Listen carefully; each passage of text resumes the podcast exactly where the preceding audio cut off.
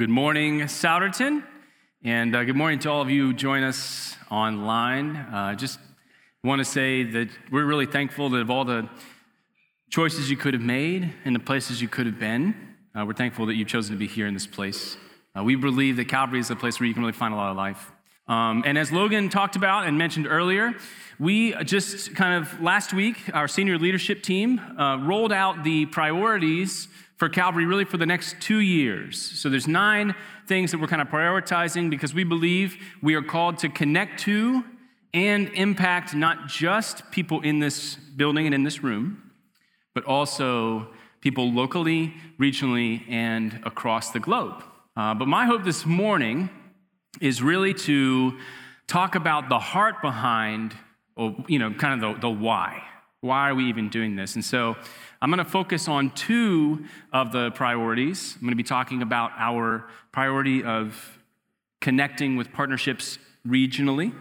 And I'm also going to be talking about our priority of going offsite uh, to community groups for the point of the purpose of connection. Um, so, really, the, the, the goal today is to talk about two things why are we even doing that? And how. Now, truthfully, I'm going to spend a lot more time on the why, because over time, the how will become clear. So, for some of you who are looking for answers, in that sense, you might not get them. I'm just telling you now. But before I even address either question, uh, I, need to, I need to explain something. And uh, I'm going to be using a lens that is, uh, that I think is really helpful, but it's a basketball term. Uh, and so, for those of you who don't sport, the stools, I hope, will explain the term, right? So you don't have to do the sports. It's okay, but I do think it's a helpful thing for us to do, okay, so to talk about. So here's the deal in basketball, it has become uh, what I call a dunking and three point game. Basically, if you don't do either of those things, no one cares.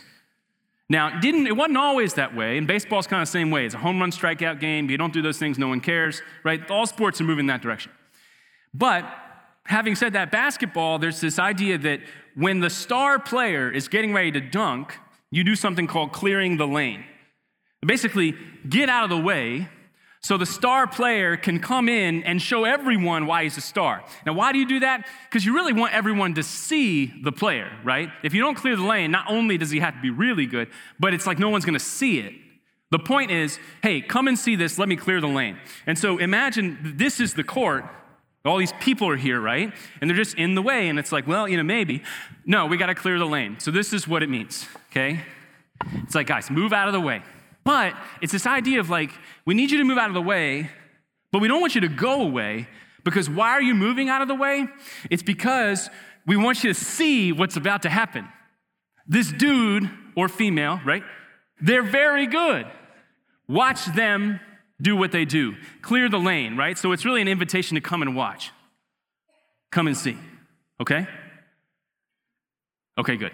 So just so you know, it's important that we understand that even if you don't sport. So the first question that we want to talk about then is, you know, why? Why regional partnerships? Why offsite community groups? And I can actually answer that one very quickly and succinctly. It's because the gospel compels us. Moving on.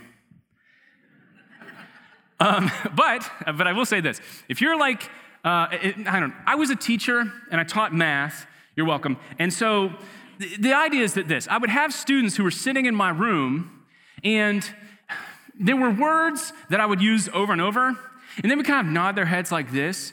It was really just a nod, though, to say, like, oh, yeah, like, I'm supposed to know that. Like, yeah, that. Oh, okay, yeah, sure. But really, they didn't know what the word meant. Well, like they did kind of, right? But like not fully, not completely. And so it was kind of like, yeah, sure. Uh huh. The ad, we're going to add. Didn't really know. And so here's the deal I feel like when I say that the answer is very simple, why?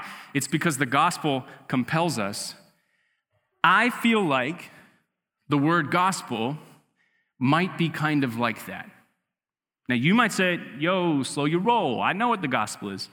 Hey, that's great. I'm not, I'm just saying, I have a feeling that it might be the kind of word that we would sit in this room and assume, oh, yeah, I'm supposed to know that. But really, maybe not. Or maybe we just don't know it in its fullness. And so, to talk about why, I think it's important that we go back and really take a look at what the gospel is. I think it's important because it really is the driver of why. And to do that, I need to go back to the beginning of the story. So, how much time do we have? I'm kidding. I'm not going to read through the whole thing. but, but here's the deal it does matter. So, in Calvary, we have this like storyline of the Bible that you may or may not have seen. It, it's okay. But it's this idea that the story begins when God creates. And so, this is kind of the idea that's happening in the beginning. God is creating, and each day there's more and more and more. So, more things are showing up. It's just growing, it's more and more and more. Why is that happening? Because He's the God of more. But then in the story, on the seventh day, He does something different. He rests because He's also the God of enough. He's both and. He's the God of more, but he's also the God of enough. And in creating all of that more, he creates people. And so we have three characters who are kind of existing together in the beginning it's the land and all of that that God has created. It's the people that God has created. And then the idea is that God is the third character existing with the land and the people. And he says to the people, hey, I want you to take care of the land. I also want you to take care of each other. And when you do that, you will clear the lane for me to show up. When you do those things, you will clear the lane for me to show up because the Creator is actually in the creation with them. He's the one who's worthy of clearing the lane for. And so he says, You can have this, you can have this, you can have this, you can eat from these trees. But then he says, But don't eat from this one. Because he is the God of more, but he's also the God of enough. You have the more, that's enough. So it's great, right? but then this is what happens the people decide that God isn't enough, they want even more. And so they go to the thing he said not to.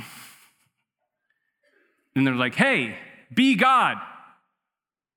But it wasn't meant to. What? No. See, we were supposed to clear the lane so we could come and see God show up. And they said, No, no, no, no. I'm going to clear the lane, but I want to see, I want you to see me. And this is what they do they start clearing the lane. But see, their eyes are open, and they're open in a very ashamed way. And this is how they start clearing the lane. Oh man, I'm so ashamed. Well, let me hide it. Let me clear the lane. And so, what do they do? They go to the trees and the land and they just start clearing the lane. And then, when they're done with that, they go to the people and they just start clearing the lane.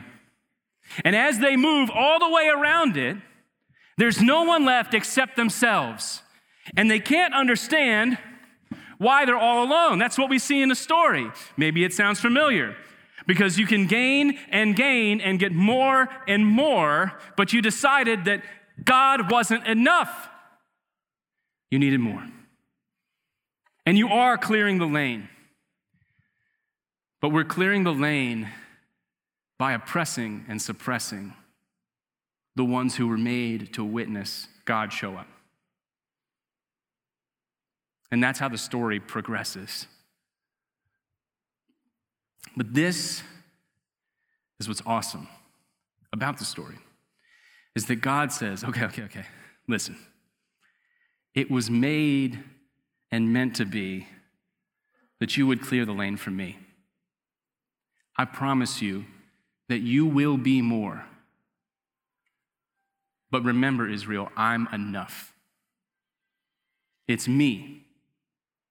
And he promises that he will deliver them from the suppression and oppression. He will do that. And this is what's crazy. Later in the Bible, in the book of Psalms, so like songs, poems, what we see is we see two illustrations of what this is supposed to look like and what it does look like, which is crazy that even in the Bible we see both sides. It says in Psalm 66 Shout for joy to God, all the earth. Sing the glory of his name. Make his praise glorious. Say to God, How awesome are your deeds! So great is your power that your enemies cringe before you. All the earth bows down to you. They sing praise to you. They sing the praises of your name. Here we go. Come and see what God has done, his awesome deeds for mankind. Yo, clear the lane, clear the lane. He's coming. He's coming. Come and see it. And then it even talks about this idea that what did God do? He separated the waters and so that they could walk across on dry land. Why? Because in case you didn't know, Israel had been enslaved for hundreds of years. And so what does God do? Because this is what God does. He clears the lane and says, "Come on through." Not because it's you who will deliver yourself, but it's because it's God who will deliver you. Who's the show that we're watching? It's God. They have songs that talk about what they desire and long to be true, because at some point and at one point it was.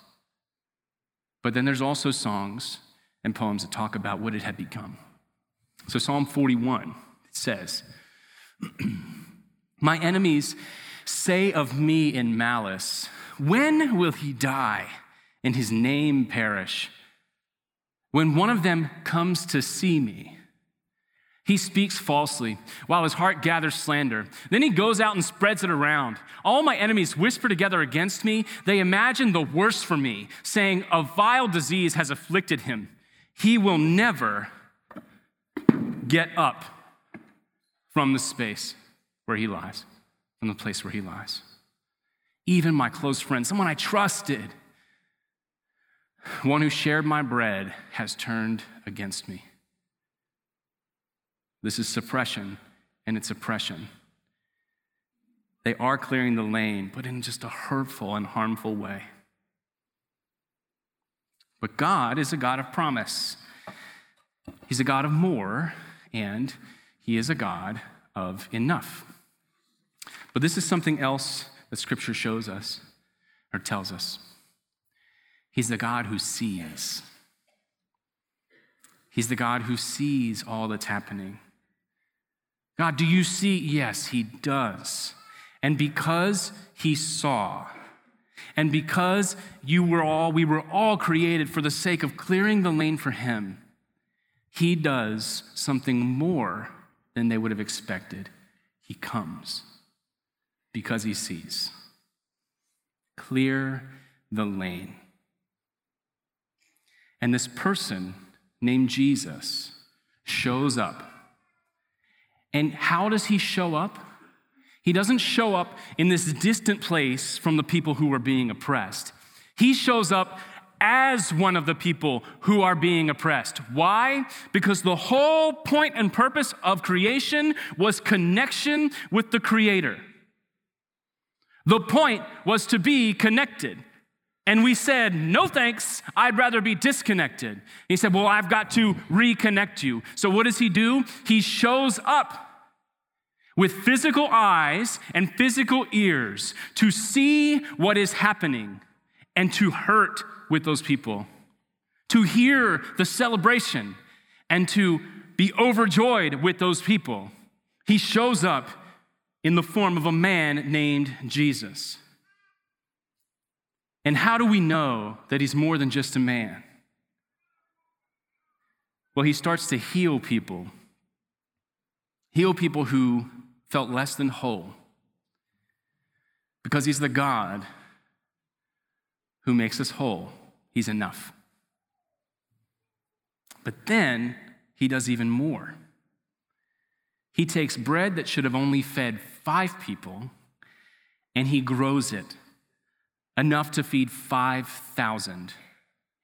He takes water and introduces grapes into it and manipulates time so that the grapes ferment into wine because he's more than we expected. And he's enough. But there's one story in particular that I think is so compelling beyond the fact that he's just powerful. And it's the story of Lazarus. It says, um, these, are, these are Jesus' friends, by the way, the people that he was doing this life and ministry with. Okay? Mary, when, says, when Mary reached the place where Jesus was and saw him, she fell at his feet and said, Lord, if you had been here, my brother would not have died because you could heal him. Jesus, I know you have the power to, to do that. I've seen you do that.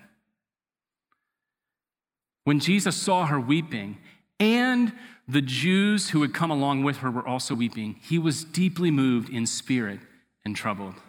And he said, Where have you laid him? And they said, Come and see, Lord. And Jesus wept. And the Jews said, See how he loved him. But some of them were like, Could he not? He opened the eyes of a blind man. Couldn't he have just like prevented him from dying? Couldn't he have just done that? That would have been enough. Okay? So as the story goes on, he goes, um, came to the tomb, and there was a cave, you know, where the stone had been rolled in front of it. And he says, Take away the stone. And Martha, the sister of the dead man, that's my family, right? She, this is my family. She says, Lord, by this time it, it stinks. He's been there for four days. And then Jesus said, Did I not tell you that if you believe, you will see the glory of God? Martha, clear the lane. Clear the lane, Martha, and watch. And so then Jesus looked up and said, Father, I thank you that you have heard me. I knew that you always hear me. But I said this for the benefit of people standing here, that they may believe that you have sent me. And when he said this, Jesus called in a loud voice, Lazarus, come out. And he did. What do you mean? I thought that I thought if they died, they were done. And Jesus says, Nope, that's not a problem for me. I'm not just a God of enough. You thought it would have been enough for me to keep him from dying. Watch this. Kick the door down. Get that boy out of there. Right? Because he's the God of more than we expect. And so imagine this kind of power showing up to a people who had been oppressed and underneath the feet of people in power you're like, yo, this is the dude who's supposed to, he's supposed to take us out of this. This is the one that the words have been talking about forever. Come on now, like clear the way. And then this is something crazy that then happens. Jesus is entering into Jerusalem and he says to his disciples, hey, there's a donkey that's gonna be tied up. Go get it. Tell the people, you tell them that the Lord wants it. They'll know, just he'll send it. And it happens because Jesus is like, this prophecy needs to be fulfilled. It says, Say to daughter Zion, see, your king comes to you, gentle and riding on a donkey and on a colt, the foal of a donkey. And his disciples went they brought the donkey and they're covering the donkey, and Jesus is riding in on the donkey while everyone is around him, clearing the lane for this king to come in power because he comes and clearly God is behind him from all the stuff that he's done, right? Like this dude knows what he's doing, clear the lane and watch. See, your king is coming. But this is what's beautiful about it. It's coming, it's an invitation to come and see it. He's coming humbly and gently. See, there's a distinction there. And so imagine all of this stuff is happening.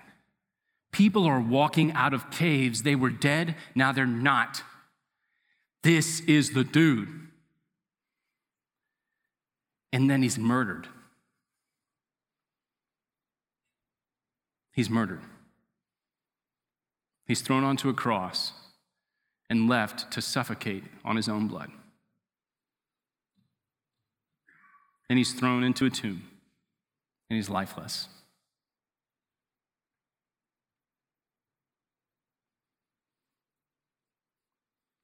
He had all the power. He's the one that told Lazarus to come out. Who's going to tell him to come out? Jaw. Come on now. Little did they know, he's going to clear the lane. Why? Because he's the God. He's not just the person, he's the God of more. There's more to be done. And so he grabs death by the neck and he says, That's enough. Because he's also the God of enough. Throws him to the side, kicks open that tomb, the ground shakes, and the angels show up. The women are like coming to just mourn the loss of their friend, and the angels show up and they say, Don't be afraid, for I know that you are looking for Jesus. He was crucified, he is not here. He has risen just as he said. Come and see the place where he lay. Woo! Clear the lane. Clear the lane and just watch the show. No one there left his clothes. Do you know what they got in the garden? When their shame, when their eyes were opened, they got clothes. Do you know what Jesus left behind? Those clothes. We don't need them. Let's go. Here we are. Come on now. That doesn't get you hype. But here's the deal. For some of y'all, it's like, I don't know if that really gets me hyped because Jeremiah, that happened a long time ago. It's pretty cool. Why does it matter? It's because Jesus didn't just do that. He then said to his disciples, Hey, I'm going to go. But when I go, my spirit is going to be in you so that wherever you go, I'll go with you. And Calvary, how do we know that's true? Because none of y'all are from, well, you might be from Asia, but most of us aren't from there. how did it get here? It got here because people back then took the Spirit into them by what Jesus had done. And they have now gone so that we can exist here and hear about the God of the universe who came to heal us. But this is another thing. Gosh, this is a thing I just need. Listen, listen. When Jesus came back from the dead, he had scars. Now, sometimes we think, you know, you know, whatever, like he had scars. Yeah, of course. What do you mean, of course? He had scars. Shouldn't they be gone?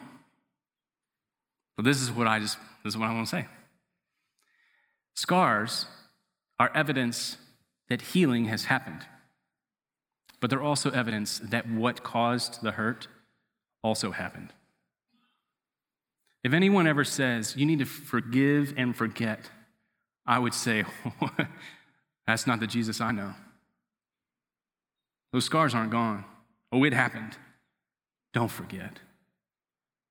But because he heals you, you'll be able to forgive. Healing can come it can come in this place. So, what, why are we doing this? We're doing it because the gospel compels us. But what is the gospel?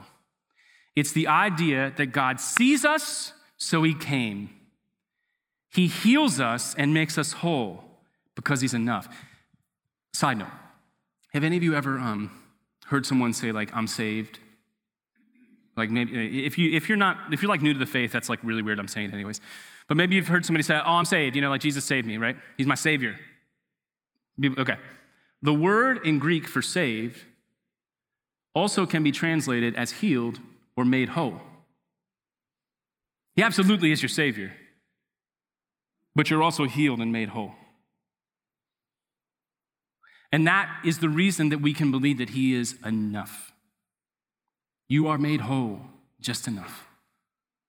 But this news is so compelling that we can't keep it here because the whole point was to clear the lane and have people come and watch what God can do. He cleared the lane for you. Go tell other people about him and watch him clear the lane in ways that we could never have expected because he's the God of enough, but he's also the God of much, much more. Now, that's just the why. We could probably end it, but I do want to talk about how. how are we going to do this? How are we going to partner with people in the region? And how are we going to go off site? Uh, how's this going to happen? Well, I need us to understand something. We're going to need to clear the lane so that we can do this together. That's how we're going to do it. But you might be like, what do you clear the lane of what? Like, what do you mean clear the lane? So let's take a look at 1 Corinthians 9. Paul, um, he writes, Though I am free and I belong to no one, I have made myself a slave to everyone to win as many as possible because it is an invitation to come and see. To the Jews, I became like a Jew to win the Jews. To those under the law, I became like one under the law, though I am not, you know, I myself am not under the law, so as to win those under the law. To those not having the law, I became like one not having the law, though I am not free from God's law. Y'all, I'm under Christ's law. So as to win those not having the law. To the weak, I became weak to win the weak. I become all things to all people, so that by all possible means I might save or heal or make whole some.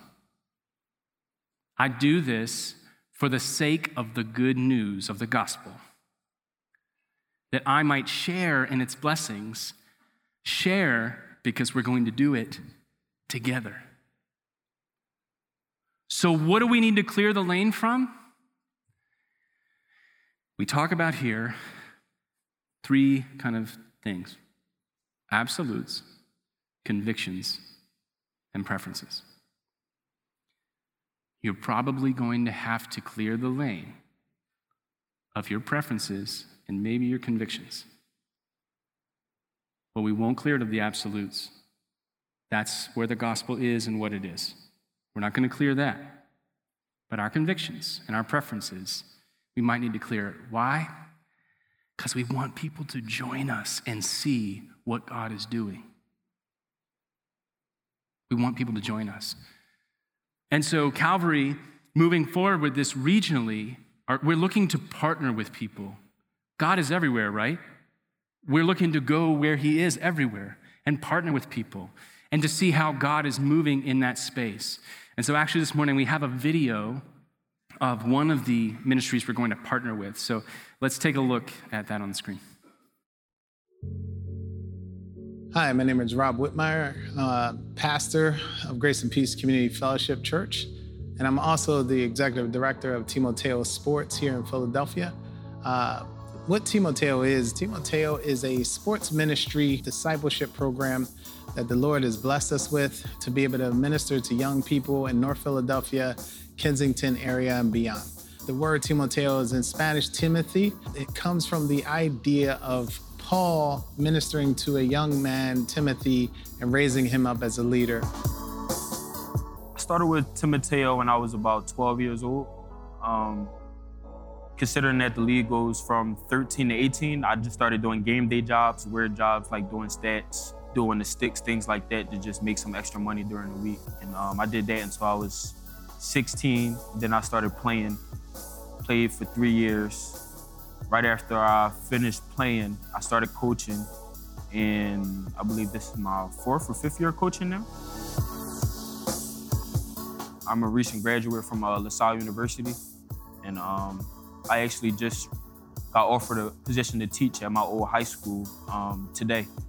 Throughout my whole life, I never really knew what I wanted to be, never knew what I wanted to do. But Timoteo really helped me realize that I want to serve my community. You know, I love being around kids. That's what I want to do for the rest of my life. Timoteo, I've been doing it for free for the last four years. And if I can make a career out of it, touching people's lives and doing what I enjoy doing, why not do it? When I was younger, Timoteo was just a safe haven to go have fun with your friends. But now, looking back, to be honest, it's another family for me. Hi, my name is Gabriel Wang Herrera. I'm the pastor of By Grace Shalom Church in the Frankford area of Philadelphia. I'm also the uh, newly appointed uh, Director of Development for Timoteo Sports in the city here. And just excited to be in partnership with Calvary Church. And we've been in partnership for, I would say, about almost 10 years now. And I remember back in 2013 when we had our first fall festival in the city, um, just having Calvary folks come down and, and help support and, and give us some great assistance uh, and freeing us up really uh, to, to engage the community. And it's been great, and, and us coming up to Calvary at different points, whether it be uh, to see Carson Wentz or to, to uh, kind of engage with the community here. Uh, it's been great. It's been a great partnership, and we pray and hope that we'll continue it on. And I'm excited that even in terms of Timoteo, that Calvary is excited to be a part of uh, the ministry here, raising up young men and women um, using sports as a vehicle to bring them to the gospel.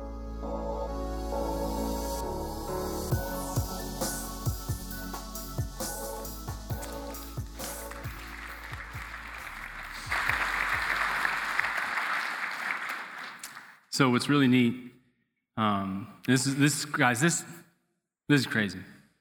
So I actually just I was a teacher in Northeast Philly for the last four years. I taught at a charter school called Northwood Academy, and uh, I left that job because I felt called to be here. Okay. So I'm supposed to preach on this, and on Friday they sent me this video just so I can see you know see it before I talk about it. When Devon Mandy came on the screen, I thought, Mandy? I taught Amisha Mandy. And I, you know, kind of checked in on that, and uh, I realized that Devon is Amisha's brother. Calvary didn't just interview Devon, they interviewed other people, but somehow, not knowingly, Devon was chosen to be in this video. I know Devon's family. But this is, guys, what I wanted to be able to do is to tell you the success I had when I taught in the city because of how I cleared the lane for God to show up, right? I wanted to pick a story that I could say, this is what it looks like. But if, you, uh, if you're a teacher, you'll know what I'm talking about. If you're not, you might not. We sometimes have students that it just didn't work with. As much as we celebrate those who it did, there are still people who it didn't work with.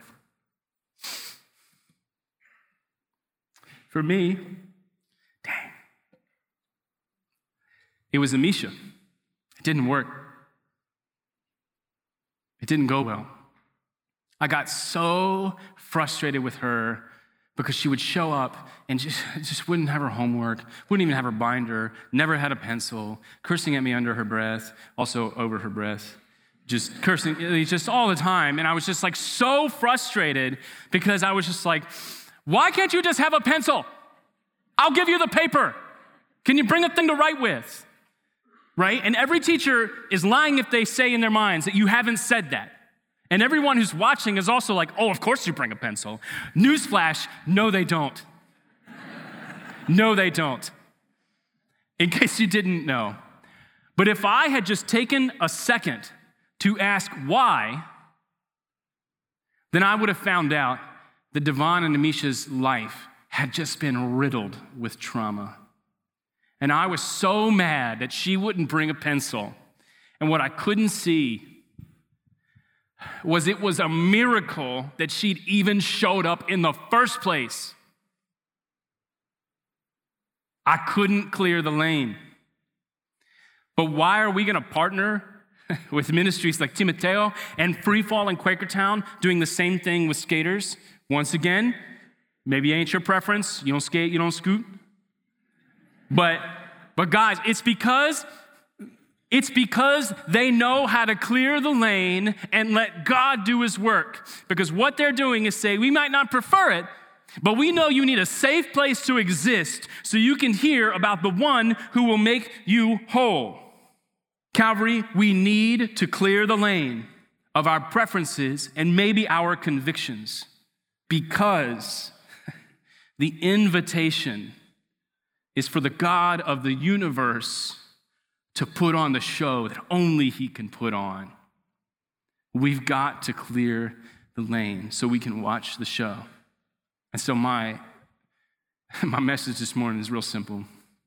Will you come with us and see all that God will do in the places that we go because of who He is and because of the gospel? Let me pray for us. Let me pray for us before we go. God, I just thank you that you show up in such a real way to look into the eyes of people who hurt because you see not just the outside, but the inside. And God, you came not just to save the outside, but also the inside. And you go inside the tomb to come back out and show that death is no match. To show that that's enough. And God, I pray for each and every one of us in this room that you would help us to clear the lane because you are more than we think. And when we don't go into these places, we just won't see it. God, take us into those places, help us clear the lane. And God, help us to know that no matter what happens, you are enough. We love you, and I pray these things in your son's name. Amen.